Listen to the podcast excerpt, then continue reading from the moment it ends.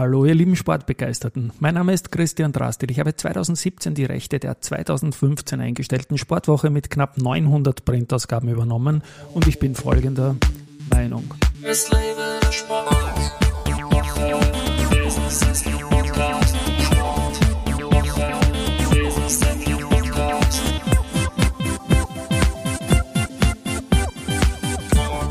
Ja, herzlich willkommen wieder zum Sportwoche Business Athlete Podcast. Mein heutiger Gast ist Harry Mildner, über den ich, glaube ich, 15 Minuten Einleitung machen können. So viel hast du, lieber Harry, im Sport gemacht und du warst doch mal Mitarbeiter bei der Sportwoche. Ja. Letztendlich reden wir aber über ein Formel 1 Buch, ein ganz neues Helden der Ringe. Aber wie gesagt, ganz, ganz viele Dinge bei dir dabei. Eishockey und Fußball, du warst aktiver, fangen wir vielleicht so an. Stell dich mal kurz als Sportler vor. Als Sportler? Als Sportler, bitte. Okay, ja, genau. gut. Also ähm, ich habe schon als kleines Kind begonnen, Eis zu laufen. Mhm. Und, äh, das haben wir alle gemacht, aber die Frage ist, wie gut, ne? Ja. Naja, im Endeffekt ist es so, dass äh, in mir das Sportlerherz wohnt. Und daher war für mich immer klar, dass äh, wenn ich was mache, dann möchte ich gewinnen. Ja. Und äh, um zu gewinnen, musst du das gut machen und um das gut zu machen, musst du viel trainieren. Ja. Und daher haben meine Eltern gesagt, naja gut, wenn du das unbedingt machen willst, dann geh trainieren und geh in den Club. Ne? Und der Club war dann ein Eishockey-Club, wenn ich es richtig verstehe. Ich habe gleichzeitig begonnen, Fußball und Eishockey zu spielen. Mhm. Hat sich dann herausgestellt, im Fußball war ich ziemlich gut, aber im Eishockey war ich wirklich gut. Im, immer berücksichtigen, dass ich aus Großbritannien komme. Mhm. Das war damals eine C-Nation, also noch eine Stufe tiefer als Österreich. Heute sind wir eine A-Nation in Großbritannien, also auf derselben Stufe wie Österreich und genauso eine wir, wir steigen auf, steigen absteigen auf Mannschaft. Also ich bin ein großer Sport-Passiv-Fan und muss zugeben, Eishockey habe ich nicht so ganz am Radar und dass Schottland eine A-Nation geworden ist, habe ich auch nicht gewusst, aber deswegen haben wir ja diesen Podcast auch. Ja. Sprechen wir über Vereine und so und, und über deine, ja, über die Ligen, in denen du gespielt hast als Eishockey-Crack. Naja, ich komme aus einem schottischen Clan und dementsprechend mhm. ist es für mich so gewesen, dass ich äh, von vornherein in sieben verschiedenen Ländern aufgewachsen bin. In sieben? Mhm. Das ist viel. Ja, du musst, da gibt es ein altes Gesetz, dass du dort in die Lande, in die Lande ziehen musst, wo okay. deine Familie äh, verteilt ist. Mhm. Das war natürlich, ich sage mal, im 14., 15. Jahrhundert war das relativ einfach. Mhm. Äh, heutzutage ist das ein bisschen ähm, weiter von der Distanz. Daher bin ich eben in sieben verschiedenen Ländern auf drei Kontinenten aufgewachsen. Und ähm, am Anfang stand eben Kanada und der Nationalsport in Kanada ist Eishockey. Also, also hat sich das genau. automatisch ergeben. Ja. Bin in die Schule gegangen, habe dort Eishockey gespielt und das hat sich einfach weiterentwickelt. Lustigerweise äh, habe ich bei den Ottawa 67ers angefangen. Das ist die gleiche Mannschaft, wo der Marco Rossi mhm. jetzt auch gespielt hat, bevor er seine NHL-Karriere begonnen hat. Bei mir hat es für die NHL nicht gereicht, ähm, aber ja, durchaus für ein paar ganz interessante europäische Mannschaften. Also ich habe in Italien gespielt. Ich habe äh, natürlich in Großbritannien auch gespielt, beim Rekordmeister. Ich habe äh, in, in der Schweiz gespielt und ich habe für das britische Nationalteam gespielt und wir sind damals C-Gruppen Weltmeister geworden. Mhm und sind dann in die B-Gruppe aufgestiegen. In der, in der B-Gruppe waren damals übrigens so Nationen wie Schweiz und Österreich. Mhm. Was war da quasi dann deine Position? Wie viele Tore schießt man da ungefähr in so einer Länderspielkarriere? Puh, also wie viele Länderspieltore ich geschossen habe, weiß ich nicht mehr, weil da müsste ich, müsste ich in den Stats nachschauen. Mhm. Ähm, meine Position war Center, also ich habe äh, in der Mitte gespielt, ganz vorne und Spielmacher. Also für mhm. mich war immer das das Wichtigste. Ich habe das gelernt vom, vom Tony Hand. Mhm. Der Tony Hand war sozusagen der Wayne Gretzky Großbritanniens, äh, der auch als erster britischer Spieler dann für die NHL gedraftet wurde. Mhm. Der war also wirklich gut und ich habe das große Glück gehabt, dass ich habe eben in Edinburgh gespielt beim Murrayfield Races und da war er der Kapitän und ich also er war eigentlich mein Mentor und ich habe eigentlich alles von ihm gelernt, bevor ich dann nach Kanada gegangen bin. Und noch so eine Frage als Fanboy immer gern stelle, so der Durchschnitt deiner Strafminuten mit den Strafminuten deiner Kollegen, warst eher... Äh, der war sehr hoch. Der war hoch, okay. Ja, aber nicht deswegen, weil ich geschlägert hätte, das habe ich eigentlich, eigentlich nie gemacht. Immer nur taktisch. Nur ne? zweimal, nein, ich habe die, ähm, ich bin ein Gerechtigkeitsfanatiker und ich, okay. ich habe die Regeln auswendig gelernt mhm. und habe als Kapitän dann gespielt und immer mit den Schiedsrichtern diskutiert, weil ihre Regelauslegung meistens ein totaler Blödsinn war, ja, äh, was die echten Regeln betroffen hat und da kriegst du sofort eine Strafe. Das werden damals nicht allzu viele gemacht haben, nehme ich an, oder? So Nein. Und insofern ist man der Bad Boy halt auf der verbalen Ebene. Ich war fünf Jahre lang hintereinander in der britischen Liga der punktbeste Spieler und mhm. gleichzeitig der mit den meisten Strafminuten. Das ist doch eine schöne, Obwohl ich nie gekämpft ja. habe. Ja. Da ich eigentlich übers Formel 1 Buch, aber ich halte mich trotzdem noch auf. Fußballer warst du auch, du hast ja ganz geniale Clubs genannt, Hearts of Midlothian zum Beispiel, wenn ich es jetzt halbwegs richtig ausgesprochen habe, eine der Top 5 Mannschaften in Schottland. Heart of Midlothian. Heart, genau. Ja. Okay. Heart of Midlothian ist, ist im Prinzip traditionell die Nummer 3, abwechselnd mit Aberdeen. Mhm. Und äh, genauso wie in, wie in Glasgow, wo eben Celtic äh, und grün-weiß und katholisch ist ja. und Rangers evangelisch. Ich sehe in Edinburgh Hibernian katholisch mhm. und Hearts evangelisch. Genau. Aberdeen war großer Gegner von österreichischen Mannschaften. Immer wieder, ist aber auch schon wieder zwei Jahrzehnte her. Ne? Du sprichst dann auf die Wiener Austria nicht mehr? Zum Beispiel, ja, genau. Ja, das ist richtig. der Sir Alex Ferguson war der Trainer von Aberdeen, als sie Meister geworden sind. Da lassen wir meinen Nachbarn, den Hans Huber, den du auch kennst, grüßen. Perfekter Obwohl der ja Experte der Schweden Der Schweden, genau, ja. aber er ist ein riesen Austria-Fan. Und Aberdeen, ich weiß, Aberdeen ja. ist sicherlich ja. Aberdeen. Ja, mein, gesagt, mein Onkel war auch äh, äh, Austria-Anhänger, sagen wir mal, Fan ist übertrieben. Er hat nämlich genau daneben gewohnt und ist nie hingegangen zum Match. Ähm, das ist dieses klassische, äh, wer Austria-Fan ist, ne, bleibt daheim und ist es trotzdem oder so irgendwie. Reden wir trotzdem noch weiter über den Fußball. Weitere Stationen waren ja auch geniale dabei. Hast du mir im Vorgespräch erzählt und hätte ich jetzt gern noch on tape. Ja, äh, dadurch, dass ich auch so viel herumgereist bin äh, in, meinem, in meinem Leben, ähm, habe ich dann eben auch bei anderen coolen Sachen spielen dürfen. Also bei Chievo Verona habe ich gespielt. Mhm. Wow. Dann habe ich auch gespielt äh, bei FC Tirol. Allerdings dort nicht in der Bundesligamannschaft, also dafür Dafür hat es dann nicht mehr gereicht, aber er ist schon für einen Fußballer relativ alt. Und äh, das hat dann nicht gereicht. Äh, macht aber nichts, die Zeit war super, war total lustig. Und ähm, ja, hat viel Spaß gemacht. Und wie sieht es da mit gelben Karten aus im Vergleich? War da auch der Dialog mit dem Schiedsrichter ein Skill von dir? Natürlich war der Dialog mit dem Schiedsrichter ein Skill von mir. Da war ich allerdings Stürmer.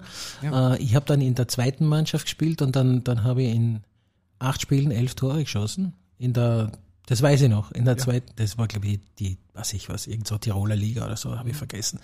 Und ähm, die Verteidiger hat man sich immer so vorstellen dürfen, so, das war so Einbauschränke ohne Knöpfe, ja, also ein Bewegungsradius von einem Bierdeckel, aber wenn's, wenn er dich getroffen hat, warst du tot. Mhm. Und genauso ist es mir auch gegangen. Also da habe ich diese elf Tore geschossen am Anfang, weil sie mich nicht gekannt haben und dann, und dann hat sich's aber rumgesprochen und dann hat mir in Altrans oder Sistrans irgendwo im Mittel Gebirge in, in der Tiroler Liga, da hat mir einer dann getroffen und dann war ich kaputt. Und, und dann habe ich aufhören müssen. Okay, also Fußball hat dich dann sportlich quasi beendet. beendet. Ja, richtig. Und Eishockey war früher, ist aus der Kindheit gekommen und da mhm. warst kompetitiv früher in den Kampfmannschaften als beim ja, Fußball. Deutlich, deutlich, deutlich. früher. Ja, ja, deutlich. Und jetzt ist ja natürlich Eishockey ein extrem körperlicher Sport, auch wenn dich dann Fußball vernichtet hat. Was sind dann doch die großen Unterschiede vom körperlichen her? Naja, das erste ist einmal, dass, also Fußball ist viel einfacherer Sport als Eishockey. Ja. Ähm, das ist jetzt nichts gegen den Fußball, aber es ist einfach so, dass ähm, für mich der große Vorteil nach dem langen Eishockeyspielen war, dass Fußball war herrlich langsam. Mhm. Und ich meine jetzt gar nicht meine physische Bewegungsfreiheit, sondern, sondern äh, im Kopf ja, wenn du im Eishockey Spielmacher bist, dann, dann, dann musst du immer vorher schon wissen, wo du hinspielst und der, dein Mitspieler muss vorher wissen, wo er hinfährt, damit er dann dort ist, wenn die Scheibe dort ist. Und wir reden da aber, wenn du aufs Tor schießt, reden wir von Geschwindigkeiten von 120, 130 kmh. Ja. Mhm. Äh, damals schon. Ja, ich meine, das, man darf nicht vergessen, das ist ja schon Ewigkeit her aus heutiger Sicht. Und ähm, Deswegen war Fußball für mich herrlich, weil pff, das war ganz einfach äh, zu sehen, wo die hinlaufen, zumindest auf diesem Niveau, auf dem ich dann gespielt habe. Und ähm, es waren natürlich auch große Unterschiede. Also auch in Italien zum Beispiel, da war wahrscheinlich, der Platz war technisch besser als, als bei einer anderen Mannschaft der Stürmer in Österreich. Ja. Aber naja, physischer.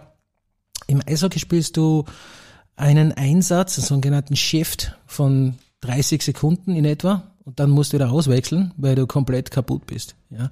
Und im Fußball, naja, frage mal den Toni Polster, der wird dir das erklären. Den habe ich eh unlängst erst getroffen. Ja, ja da aber, hast du relativ viel Zeit gehabt. Ja, genau, früher, ja, genau. früher. Heute ist das alles natürlich anders, aber auch im Eishockey ist es anders. Also ich habe das letzte Mal, äh, als ich in der Schweiz war für einen Kunden und das Spiel angeschaut habe, habe ich gedacht, na bist du gescheit, zum Glück spiele ich da heute nicht mehr. Tust du scouten? Wie Spieler nur, angeschaut für einen Kunden? Nur, oder? Nur, nur zum Spaß. Nur zum Spaß. Also, ich meine. Werbeträger engagieren geht na, ja auch, ne? ist, na, ja. bei den Vereinen, bei denen ich früher im Eishockey gespielt habe, äh, dort habe ich so einen Deal mit dem Präsidenten, dass wenn sie einen Spieler suchen, dann können sie mir anrufen und ich finde ihn. Ja, also ich habe jetzt die ersten zehn Minuten, ich könnte noch weitere Stunden nachfragen, glaube ich, wie spannend das alles ist, aber jetzt gehen wir schon langsam die Brücke zum Buch bilden. Wie ist der Sportler in den Journalismus gekommen, in den Sportjournalismus? Schau, das war so, ich habe mir als kleines Kind war eigentlich meine erste Sportart die Formel 1. Mhm. Ja, ähm, nicht weil ich selber gefahren bin als Kleiner, obwohl ich, ich habe sogar so ein Tretauto gehabt, das ausgeschaut hat wie ein Ferrari. Ähm, nein, es war so, dass ich, ich war als sechsjähriges Kind, durfte ich mit äh, ich weiß nicht, ob das, also es war eine gute Freundin meiner Mutter, mit der ich nach Monza fahren durfte. Äh, und dann die hat sich eigentlich gar nicht für die Formel 1 interessiert, aber es war zufällig am gleichen Wochenende der Grand Prix und da wollte ich natürlich immer unbedingt hingehen als kleines Kind. Und dann habe ich sie so lange gestresst, bis sie gesagt hat, ja na gut, dann schauen wir hin. Und damals, das war ja 76, da war die Formel 1 ja ganz anders wie heute. Also es war leicht zugänglich. Du bist einfach so wie früher beim Fußballspiel, bist halt zwei Minuten vorher hingegangen, hast ein Ticket gekauft und bist reingegangen, ja. Und konntest als Kind, konntest da überall hingehen, ja, weil die keiner kontrolliert hat. Und da gibt's eben, da habe ich dann den Niki Lauda kennengelernt. Und das Geniale ist ja, das war sein Comeback-Rennen nach seinem Feuerunfall in, in, am Nürburgring. Da gibt's auch ein Foto vom Stöpsel-Harry und dem angeknusperten Niki. Ja, weißt was, schickst mir das Foto für die Shownotes. Ich habe nämlich auch ein Foto aus 1976 am Österreichring, wo der Lauder nicht dabei war. Na, das ist ja süß. Ja. Äh, na, ich muss schauen, äh, ist bei meinen Eltern irgendwo okay, tief in der Kellerkammer, aber ich werde würde ich nämlich beide verlinken. Ich werde meinen Dad fragen, ob ich es ja. finde. Auf jeden Fall, ähm, so habe ich den kennengelernt, ja, und ja. damit war, da war er völlig fasziniert, nicht, und, und diese Autos und alles, und ich war ja erst sechs, nicht, und dann habe ich ein Jahr später, ich war acht, ja. na siehst du es, ein ja. Jahr später, ähm, meine Mutter hat äh, früher gemodelt und hat dadurch den Walter Wolf gekannt. Mhm. Legende. Und ähm, Sechsräder. Äh, auch das, ja. Und der war aber dann eben in, mit dem, mit dem Rennauto von Jody Scheckter äh, äh, in Österreich, weil er ja Austro-Kanadier ist und hat da so eine Tournee gemacht, um die Leute ein bisschen zu pimpen für den Österreich Grand Prix. Und da habe ich den Jody Scheckter kennengelernt, der auch heute noch von mir guter Freund ist und äh, habe mich dann in sein Auto reinsetzen dürfen. Dieses Bild ist auch im Buch drin. Mhm. Und da bin ich sieben. Und also wie gesagt, mein Herz hat natürlich für die Formel 1 dieses Buch nehmen, wenn du mir das genehmigst für einen Podcast. Natürlich, klar, keine Frage. Genau. Und ja. dann und dann war es so, dass ich ähm, dann habe ich halt mit den Rennautos, also ich habe äh, von meinen, ich habe zu Weihnachten immer nur Formel 1 Autos gewünscht, alles andere war mir wurscht. Formel 1 Auto muss her. Und dann haben wir die alle Modelle gekauft und ich bin ein Wahnsinniger auf dem Teppich Autorennen gefahren. Und wenn es schon längst Sperrstunde war von der Mom, bin ich trotzdem weitergefahren und also es war herrlich. Und erst dann durch meine, meine Profi Sportkarriere ist das ein bisschen in den Hintergrund geraten. Ich habe aber trotzdem immer wieder geschaut, wenn es möglich war. Und äh, nachdem ich dann eben zurückgetreten bin vom aktiven Sport, habe ich mir gedacht, ah, irgendwie hm, sollte ich was machen. Ich habe dann an der Universität unterrichtet und meine damalige Freundin, spätere Frau, hat dann aber gesagt, du eigentlich, warum machst du nicht wieder das mit dem Sport? Das ist doch dein Leben. Und irgendwie habe ich den Wald vor lauter Bäumen nicht mehr gesehen und sie hat natürlich völlig recht gehabt. Und äh, dann habe ich mir dem gewidmet und dann habe ich aber gewusst, okay, wenn, dann muss ich das irgendwie so anstellen, weil in die Formel 1 reinzukommen ist unglaublich schwierig. Ja, und äh, ich habe dann mich lange mit, mit Freunden und Bekannten zusammengesetzt und gesprochen und festgestellt, okay, das am schnellsten geht's, wenn ich das journalistisch mache. Und dann bin ich hergegangen, habe einfach eine journalistische Ausbildung gemacht, ähm, habe bei allen, also ich war dann später Sportchef von Associated Press für Mitteleuropa und dann war ich bei Reuters und damit ich mal, also für mich war wichtig, dass ich jede Form des Journalismus es gelernt habe. super weltweit vernetzte Stationen natürlich. So ist es genau, ja, größte, Nach größte Nachrichtenagentur ja, genau. der Welt ja, und so genau. weiter. Und für, wenn du für die mal einreitest im Formel 1 Fahrerlager, ja, dann bist du zumindest einmal bei den Journalisten schon relativ weit oben. Ja, und unter, unter dem Bernie Ecclestone hat es ja diese ganz klare Hierarchie gegeben. Also die in der Nahrungskette ganz unten waren die Fotografen. Knapp drüber waren die Journalisten, da war mal lang, lang nix und dann waren die Geldgeber und dann war wieder lang, lang nix und dann waren die Teams und dann die Fahrer und dann der Bernie. Dazwischen war natürlich extrem viel nichts. Ne? Der Bernie hat ja auch eine wesentliche Rolle im Buch, da kommen wir noch dazu. Ja, ja und, äh, und äh, das war mein, mein Weg zurück. Ja, und nach kurzem Schreiben muss ich aber sagen, habe ich festgestellt, okay, pff, immer nur drüber schreiben, das mir zu fad. Ja, ich will, ich will selber was machen, weil ich einfach aus dem Sport, äh, aus dem aktiven Sport gewohnt war und auch aus meiner meiner eigenen Jugend. Ich habe ja auch die das Rollhockey in Österreich eingeführt und habe das äh, die erste Liga gegründet als 16-Jähriger äh, damals und war der Präsident und habe das salonfähig gemacht, gemeinsam mit ein paar und Spieler und anderen. Präsident. Alles, alles, alles, alles, und, alles. Ja. Wunderbar. Für mich war immer klar, also mir wird relativ schnell langweilig, wenn ich nicht irgendwas Cooles mache. Ja. Und deswegen wollte ich nicht nur drüber schreiben, also Hochachtung vor den großen Journalisten, die ich kennengelernt habe, Alan Henry und und und Joe Sard und äh, äh, you name them, ja, oder auch den Links, den, den Heinz Brüller, den ich gut gut kenne und den Murray Walker, den ich sehr gut gekannt habe. Also die machen einen super Job und so, aber für mich war das nichts nur drüber schreiben, das war mir zu wenig. Und daher habe ich dann versucht, die Seite zu wechseln mhm. und habe mich ins Sponsorship hineingetigert, vor allem ins Contracting und Negotiating, weil das kann ich ziemlich gut. Mhm. Ja. Leute, ja. Leute von Dingen überzeugen, wenn ich selber dahinter stehe. Es war für mich immer sehr wichtig und natürlich habe ich die ganzen juristischen Background lernen müssen. Hat mir geholfen, dass meine Frau äh, Juristin und Wirtschafterin ausgebildet war. Mhm. Dementsprechend, ja, hat sie mir da immer geholfen. Und äh, ja, so haben wir auch die gemeinsame Firma aufgebaut. Also ein HM Sports, ne? Genau. Also Name ist Programm, nehme ich mal an, HM. Bei mir ist CD sehr wichtig, Christian Drastil auch drin. Ja, und meine Harry Firma, Sports. Ja. Genau, logisch, ja. Meine, meine Firma nennt sich auch Börse Social Network und ich denke, so ein Network kann man dir auch unterstellen im Sport, irgendwie im Internationalen, mit so ziemlich jedem Hut, den man sich aufsetzen kann, oder? Das ist richtig, ja. Also wir arbeiten jetzt seit 20 Jahren. Äh, als HM Sports. Wir, wir sind da in der HM, genau. Cool. Ja, ja, genau. Wir sind da in der Formel 1 vertreten seit 20 Jahren eben, mhm. haben für unterschiedliche Teams gearbeitet. Momentan sind wir in der glücklichen Lage, dass wir seit fünf Jahren oder vier Jahren war es jetzt nicht genau, für die Scuderia Ferrari arbeiten. Mhm. Ja, auch ähm, nicht das Schlechteste. Ja, das wollte ich immer schon. Referenz also ich wollte immer für Ferrari arbeiten. Ja, das war ja. immer. Wir haben sehr lange für einen Sir Frank gearbeitet, da hat man den ersten Job gegeben, Sir Frank Williams, ja. hat man den ersten Job gegeben in der Formel 1 und dann habe ich für Bernie gearbeitet, für Bernie Ecclestone. Ähm, weswegen er auch das Vorwort für mein Buch geschrieben hat, was für mich schon eine unglaubliche Geschichte ist. Ja, weil äh, ich, natürlich ist er umstritten, das ist keine Frage. Ja, wer so reich ist, kann nicht immer alles äh, im, im rein grünen Bereich gemacht haben, sondern der war sicher auch in Grauzonen unterwegs, aber äh, nichtsdestotrotz, ohne ihn wäre die Formel 1 nicht das, was sie heute ist. Mhm, ist ich kenne wieder den Toto Wolf relativ gut, aber nicht, weil ich so super in der Formel 1 vernetzt bin, sondern weil er mal ein Unternehmen an die Wiener Börse gebracht hat und da ja, ja. nicht vorbeigekommen ist. Nein, also natürlich, klar. ganz massiv kennengelernt. Na, klar. Und Leibender Kerl jetzt noch immer viel mit ihm zu tun. Also Frank war irgendwie so das Stichwort und auch der René Berger, mit dem er das Ganze macht. Und du hast auch geblickt auf meine exklusive Covergalerie auf 886 Sport-Woche-Ausgaben und hast mir erzählt, du hast da auch eine Rolle gehabt. Das möchte ich jetzt auch noch on tape hören. Ich war bei der Sportwoche der Eishockey-Experte, Nona. Mhm. Ähm, habe aber auch, ähm, damals habe ich noch in Innsbruck an der Universität unterrichtet und habe dann nebenher Stories über den FC Tirol damals mhm. geschrieben.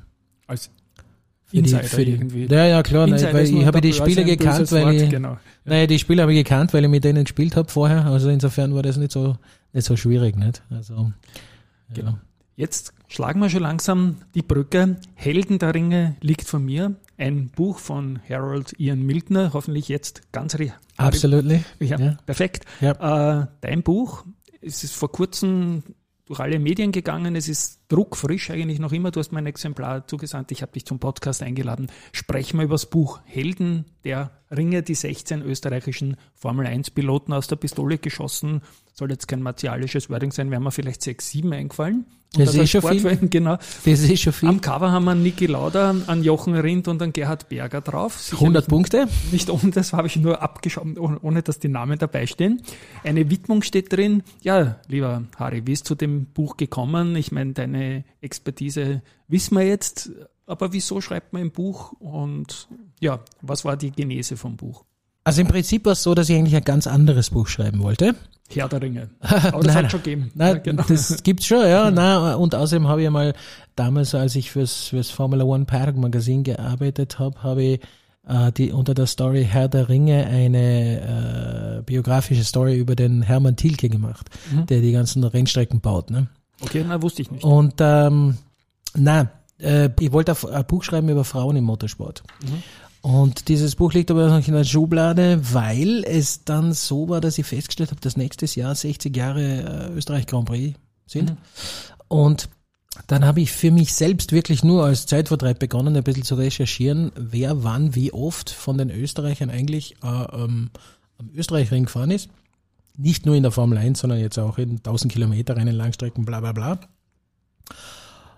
Und über kurz oder lang habe ich eine ziemliche Statistik beisammen gehabt und gedacht, hm, das, ist das Buch, gibt's ne? eigentlich auch noch nicht. Ja? Genau. Und dann habe ich mit meinem Verleger gesprochen und der hat gedacht, ich rede jetzt mit ihm über die Frauen im Motorsport und dann sage ich, du, servus, äh, uh, ich habe jetzt eine völlig andere Idee.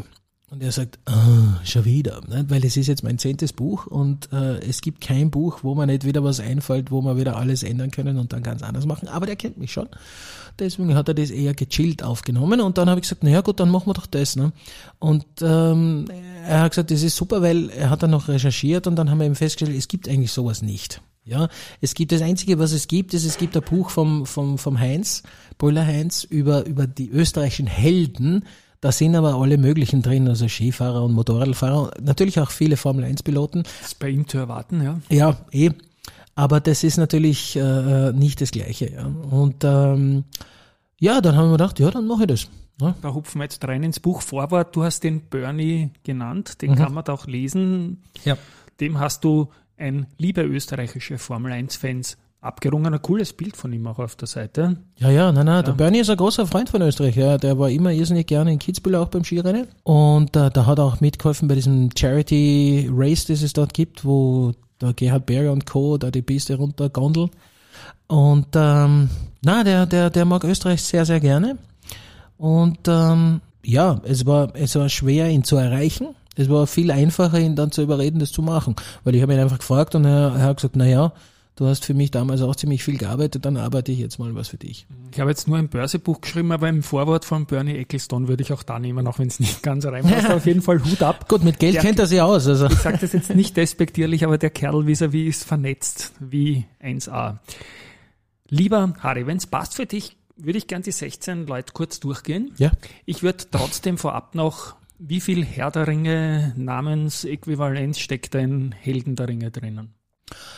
Na schau, es ist so, dass also äh, Österreich hat ja vor allem in der Frühzeit der Formel 1, also jetzt nicht in der Urzeit, also 1950, äh, sondern äh, späte 60er, viel in den 70er Jahren äh, Piloten gehabt und äh, die waren auf jeden Fall Helden, weil man darf das nicht falsch verstehen, aber die sind mit fahrenden Benzintanks herumgefahren wie die Wahnsinnigen und äh, die Schutzvorkehrungen waren natürlich im Vergleich zu heute lächerlich. Ja, äh, das kann man am einfachsten daran festmachen, dass also der, der, der Jochen Rindt seinen Unfall, bei dem er in Monza gestorben ist, heutzutage problemlos überstehen würde. Der würde einfach aussteigen und hätte vielleicht einen verstauchten Fuß und das war's. Ja.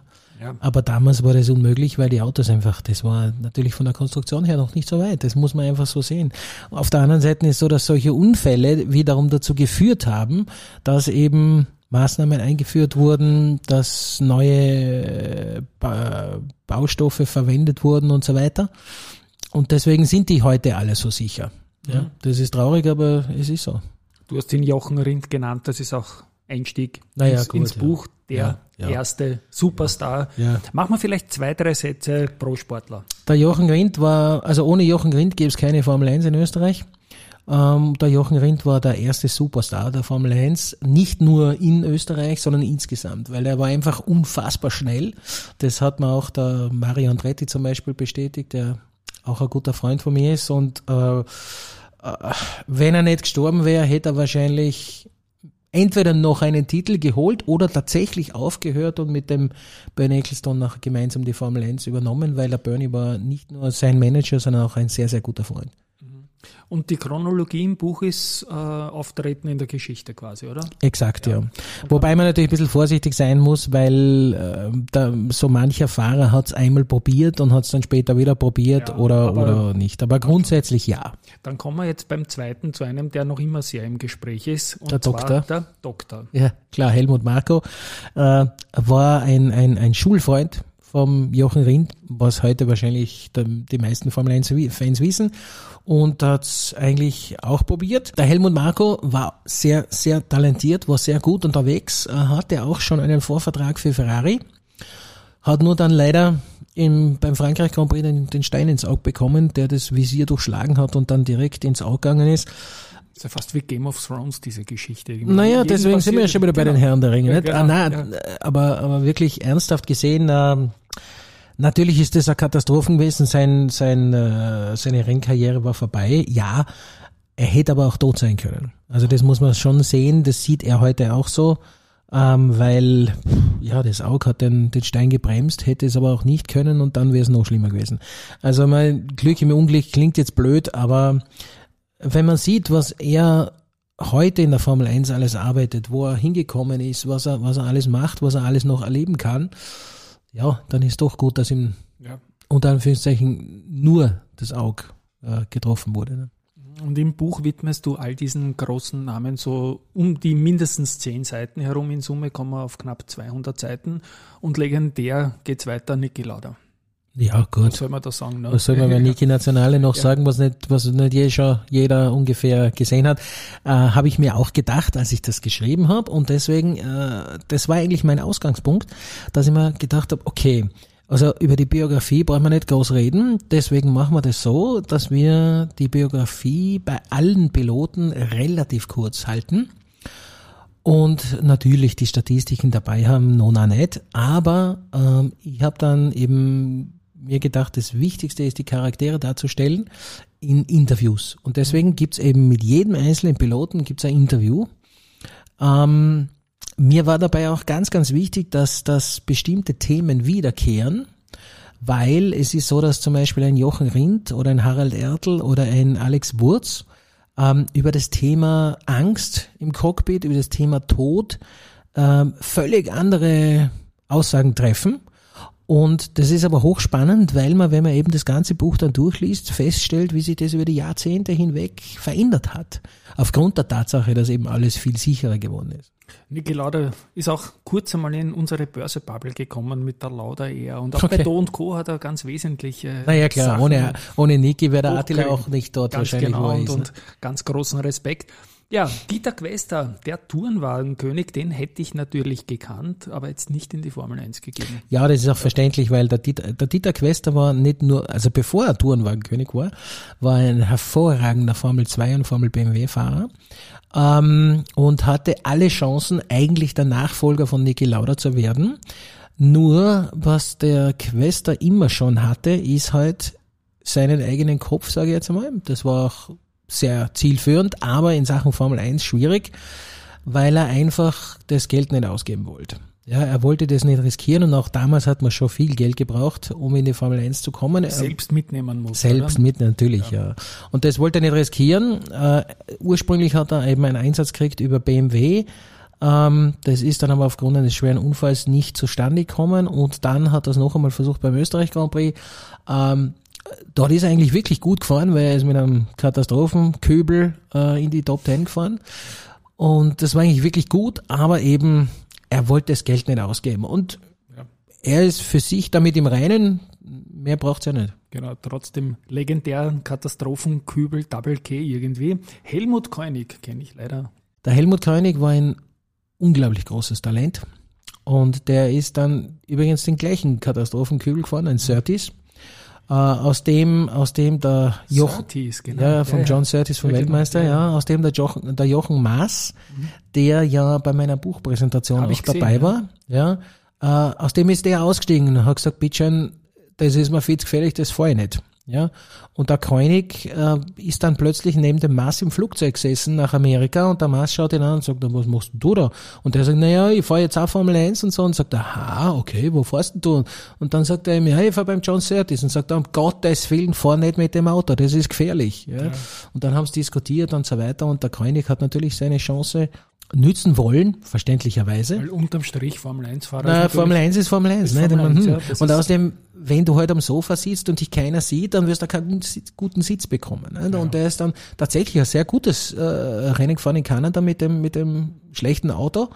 Und äh, da haben sie schon geredet gehabt über ja, Vertragsverlängerung oder vielleicht Angebot nächste Saison und dann ist er leider beim zweiten Rennen in Watkins Glen ist er dann deutlich verunglückt. Ne? Ist er unter, unter der Leitplanke durchgerutscht und tatsächlich geköpft worden. Ja. Was sehr. Draußen fährt Draußen fährt gerade die Rettung. Zufällig die Rettung. Ja, na, ein Wink mit dem Zaunfall. Wink, genau, also ich habe immer so komische Jingles, aber das wollte ich jetzt natürlich nicht synken. Wahnsinn, ja. Wahnsinn, mhm, Wahnsinn. Der war ein sehr großes Talent. Jetzt hat es mich ein bisschen erwischt. Gut, Harald Ertl. Der war für mich mit Abstand der, der, der spannendste und überraschendste Mann, weil also erstens einmal war der Harald Ertl kein schlechter Autorennfahrer. Ja, also im Tourenwagen war er super, aber auch in der Formel 1 war er nicht schlecht. Der ist mit einem Hesketh hauptsächlich unterwegs gewesen, später mit einem Ensign und hat damit eigentlich immer respektable Ergebnisse gehabt, obwohl er die, also die fürchterlichen Voraussetzungen gehabt hat. Damals hat es noch gegeben, dass, dass Privatfahrer sich dann die abgenützten Reifen von den, von den Werksteams geholt haben, um weiterzufahren und mehr Reifen zu haben und da solche Geschichteln.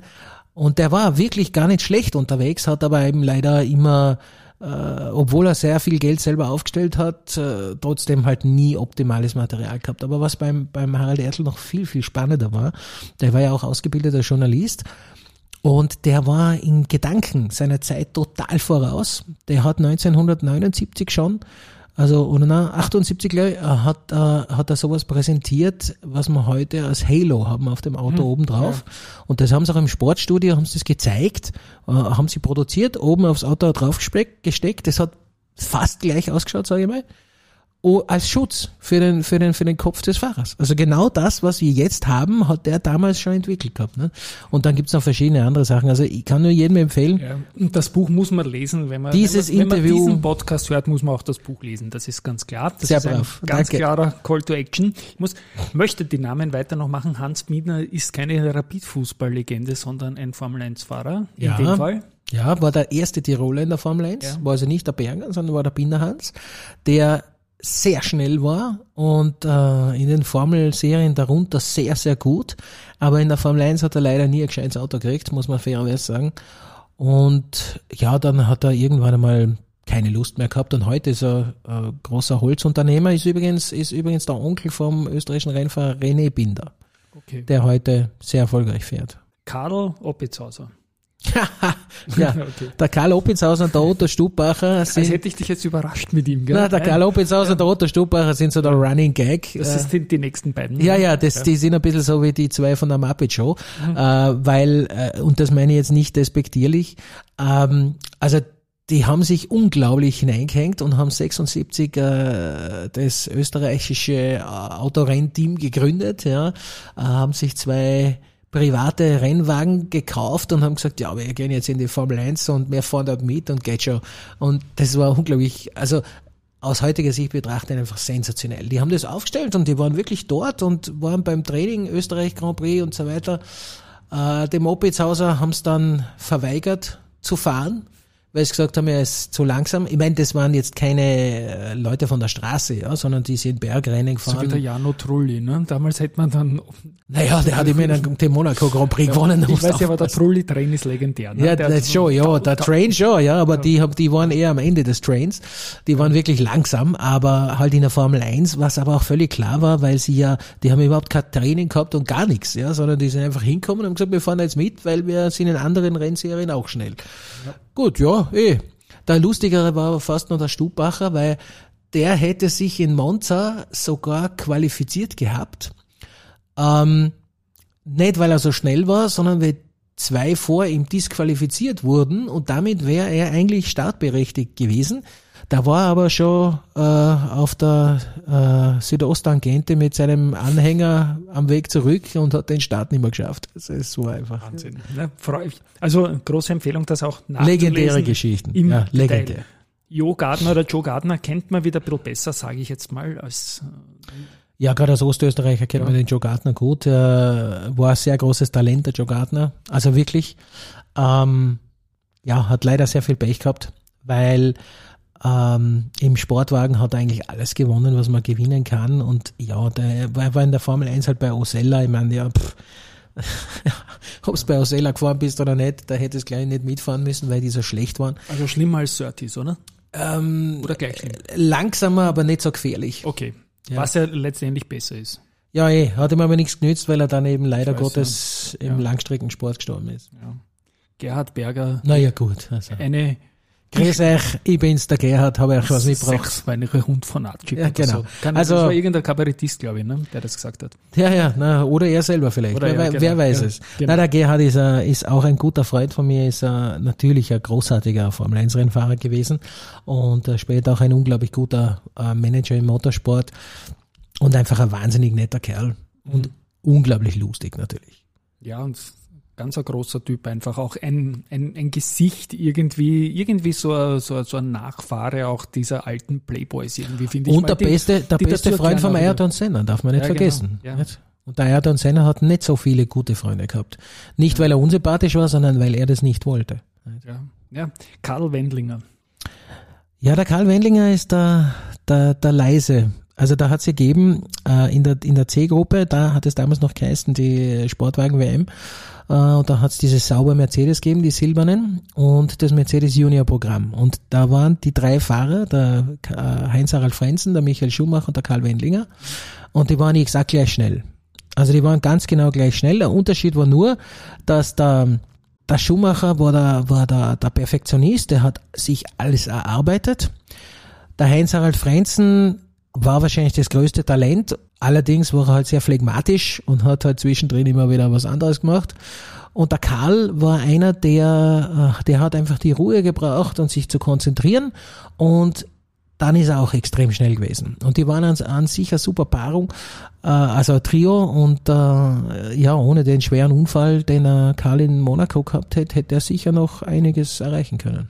In der Formel 1 jetzt. Danach hat er ja viel erreicht, aber halt nicht in der Formel 1 mehr definitiv. Ja, Roland Ratzenberger ist auch ein Name, den man natürlich in Erinnerung hat, ja. Na gut, ja, der ist einen Tag vor dem Ayrton Senna in Imola ja. gestorben. Untrennbar damit letztendlich auch. Ja, ich habe mit seinem Vater gesprochen, der das Buch auch hat und sich und sich sehr gefreut hat über das Buch und und mit mir auch gesprochen hat länger äh, und sich auch freut über die Darstellung, die ich vom Roland mache im Buch und äh, ja, die Eltern trösten sich damit, dass der Roland gestorben ist bei dem, was er am allerliebsten gemacht hat. Und das, was er eigentlich unbedingt wollte. Natürlich wäre für den auch noch viel mehr drin gewesen, aber ja, ich meine, das ist auch nicht Schachspielen, das ist gefährlich. Ja, sieht man auch heute noch. Ja. ja. definitiv. Alexander Wurz sieht man auch heute noch. Natürlich. Als Kommentator. Jedes zweite Wochenende im Fernsehen, genau. neben ja. meinem Freund, dem Ernst Hausleitner. Äh, der Alex ist ganz ein netter Kerl, nicht nur ein sehr guter Formel-1-Fahrer gewesen. Die Österreicher haben das nicht so mitbekommen, weil ähm, er hat sich einmal überworfen mit dem Heinz Brüller und das ist dann im ORF nicht so ideal gewesen. Lustigerweise ist aber heute ewig lang schon der ORF-Experte. Und ähm, er hat sich dann seinerzeit entschieden, eben zu testen, weswegen der Alex ja als Testweltmeister äh, in die Annalen der Formel 1 eingegangen ist, äh, ist unfassbar gut vernetzt heute, ist Präsident von der Fahrervereinigung, äh, baut Rennstrecken, ist Berater bei verschiedenen Teams, also um, um, umtriebigst. Mhm. Christian Klien. Habe ich eigentlich, wusste ich natürlich, wenn ich ihn gelesen habe, aber ich habe ihn vergessen. Der Vorarlberger. Ja. ja. Der Christian Klien ist jetzt der Formel 1-Experte bei Servus TV. Mhm. Ähm, ist ein guter Freund von mir, ist ein ein, ein sehr, sehr schneller Formel-1-Fahrer gewesen, speziell also auch in den Junioren, sehr in Formel 3 und so weiter, unglaublich gut unterwegs. Er hat in der Formel 1 ein bisschen Pech gehabt, weil es war so, dass er halt in den Anfangjahren von Red Bull dabei war, wo die natürlich eher im, im hinteren Mittelfeld zu finden waren Und außerdem hat er dann immer äh, Teamkollegen vor die Nase gesetzt bekommen, die schon routinierte Fahrer waren. Zuerst der David Coulthard, Vize-Weltmeister mit äh, McLaren Mercedes, dann der Mark Webber, äh, Topfahrer Williams und so weiter. Da ist natürlich schwer, als Junger dich dann durchzusetzen. Ja. Und jetzt kommen wir zum bislang letzten. Das ist der Patrick Friesacher. Ist auch schon wieder Zeit her, ne? Ja, 2005. Äh, ja. Ich meine, der letzte, der gefahren ist, war der Clean, weil er 2010 mhm. noch einmal äh, ja. fahren konnte. Aber grundsätzlich äh, Saisoneinstieg, der letzte, der Friesacher Patrick. Mit dem Patrick habe ich auch sehr lange gut gearbeitet. Ähm, der ist heute Instruktor und also der Leiter von den ganzen Events beim Red Bull Ring. Mhm. Und ist ein ganz, ganz netter Kerl. Und ja, war auch ein sehr talentierter Formel- und Rennfahrer, aber natürlich, ja, bei Menardi kannst du nichts gewinnen, nicht? Das ist klar. Und gibt es irgendwen am Horizont, irgendeinen Rookie-Namen, der in den Jugendligen oder irgendwo in den tieferen. Ja, ja, absolut. Der Charlie Woods, der Sohn mhm. vom Alex, ist mit Sicherheit der Go-To-Guy in den nächsten Jahren. Ähm, auch wenn der Helmut Marko das nicht so glaubt.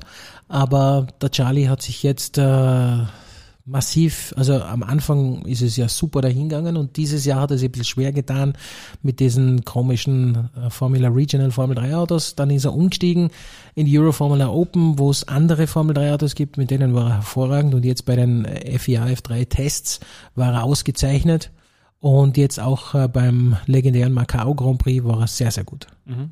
Und finally, Ende der Journey jetzt in diesem Podcast und wer den gehört hat, der will das Buch haben, habe ich ja eh schon gesagt. Wie kriege ich das Buch? Einen kleinen Call to Action. Ich werde es in den Shownotes eh verlinken, aber für die, die da lieber zuhören. Das Buch ist, ist im Prinzip überall beziehbar, also in allen klassischen Online-Stores, Amazon, Thalia, Morava, Weltbild und so weiter und so fort.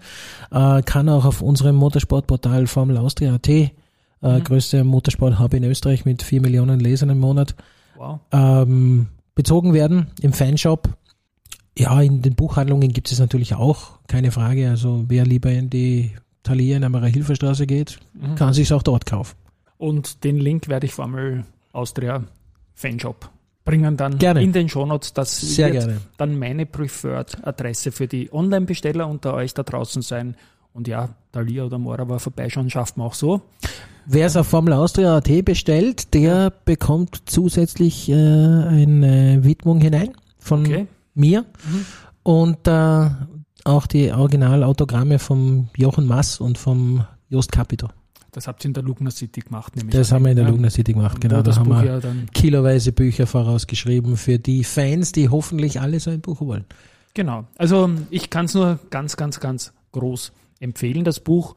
Ja, wir sind, wie gesagt, am Ende dieser Journey. Lieber Harry, ich wünsche viel Erfolg mit dem Buch.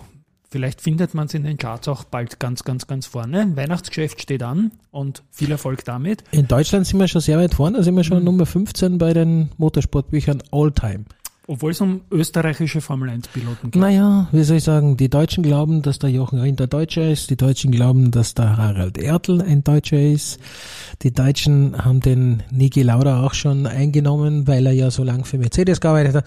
Das ist, im deutschsprachigen Raum sind die Grenzen fließend, wenn man kein Österreicher ist. Und wie schaut es aus mit dem Folgebuch und den Frauen, die du genannt hast? Ähm, ja. Muss ich schauen, ob ich nächstes Jahr Zeit habe dafür. Spätestens übernächstes Jahr. Genau. Ich möchte dort mit mit mit äh, den FIA Frauen äh, zusammenarbeiten, Girls on Track mhm. und dann auch mit der Susi Wolf mit Dare to be Different. Die werden mir eingefallen einfach, ja. Genau, na, ja. mir geht's darum, dass das Ganze ja auch was bewirkt und was hilft. Ja, mhm. und es soll ja helfen, dass es dann ein anderes Bild zeichnet, ein realistisches Bild, damit eben äh, Fans, aber vor allem Sponsoren verstehen, äh, wie wichtig es ist, Frauen im Motorsport zu unterstützen. Wunderbar. Und das ist ein schönes Schlusswort. Ich habe immer wieder drei Börsebücher in anderen Podcasts empfohlen. Jetzt habe ich ein Sportbuch empfohlen. An euch da draußen, ja, ich hoffe, es war so viel Leibendes, Lehrreiches und neugierig machendes wie für mich dabei. Und ein Tschüss einmal von meiner Seite. Vielen Dank für die Einladung und ja, ähm, ich freue mich, je mehr Leute das Buch kaufen, desto mehr Sinn hat es gemacht. Und ja. Tschüss und Baba.